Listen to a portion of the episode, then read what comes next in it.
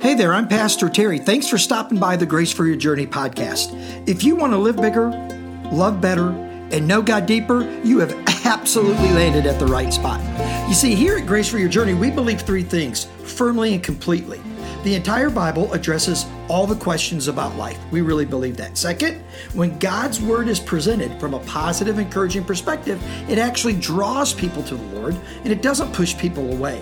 And then third, we know without a doubt a life rooted in biblical truth is the happiest life you can ever live. so sit back and enjoy this edition of Grace for Your Journey. Hey there, this is Pastor Terry. Thanks for stopping by the Grace for Your Journey podcast. It is great to have you with us today. Have you ever had a faith crisis? I mean, have you ever come to the place in your life where you really doubted your faith? Now, maybe you had faith at one point and it was a vibrant faith. I mean, you really love the Lord, you believed in God, uh, you believed the scriptures, but things happened and a crisis occurred. See, the road to the crisis of faith can happen many ways, right? First, it could be your health. You could be rocking along living a great life, and then something happens health wise, and it strips you of your ability to live and do like you want to live and do. And because of that, you you get mad at God. You sort of blame him or maybe even doubt that he cares. Well, how about a job situation? Without a doubt, in the days in which we live, there's a lot of people that are uh, struggling with job situations, with employment, with money. And, you know, it is possible that you've been a faithful giver to your church and you've been a faithful servant, you've been generous, but now you've hit a, a spot where, man, you have to draw that back a lot because well, finances are different. So you look at the Lord and say, Well, Lord, I have honored you in every way imaginable, but but now look at this. This is this is a bad spot. So you have a crisis of faith. How about relationships? Nothing will bring a crisis into your life quicker than a relationship. You know what I mean? I mean, it could be a relationship with a spouse, with a boyfriend, a girlfriend, uh, a relationship with your children, with your parents. Relational dynamics can fall apart at any moment and just bring a cascade of negative feelings, thoughts, and ideas into our mind, into our heart, into our life. I mean, it can be horrible. But ultimately, I think what causes a crisis of faith, perhaps the greatest in our lives, is death. Death and the disappointment and the finality in our minds that it brings. You know, I've heard it a thousand times. Uh, men and women work hard. They're great employees. They're great employers. They save their money. They they have a retirement plan. They get ready to retire. Retirement hits. They throw a big party, and you've heard it too. I know you have. Within a year, one of the of the members of that family has passed. Somebody's died.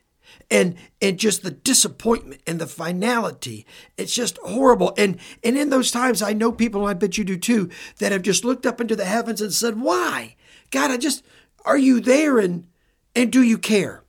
Where there is a guy in the Bible, Thomas, who is one of Jesus's apostles, who found himself in a similar situation.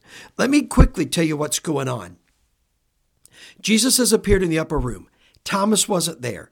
So the apostles went and found him and told him what happened. Now Thomas is dejected and sad and disheartened.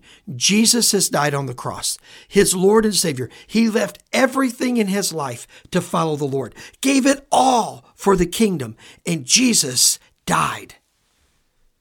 Let's pick up in John 20. Here's what the Bible says. Now, Thomas, one of the twelve, called the, called the twin, because he had a twin, was not with them when Jesus came. So the other disciples told him, We have seen the Lord. But he has said to them, Unless I, listen, this is what he said, unless I see his hands, the mark of the nails, and place my finger into the mark of the nails, and place my hand into his side, I will not believe. So that's his thing. Look, you guys can believe, but I know Jesus has died. And man, I am in a crisis of belief, a crisis of faith, a crisis of life. It's going to take a materialistic manifestation for me to believe. Now, what do I, what do I mean by materialism? Materialism philosophically means this it means that nothing exists except for matter and its movements and its modifications. So, in other words, if I can't sense it, with one of my human senses, it's not real and it doesn't exist. So he says, I've got to be able to touch it, see him, smell him, feel him, you know, hear him. I've, I, I've got to have a materialistic encounter with Jesus. So here's what the Bible says.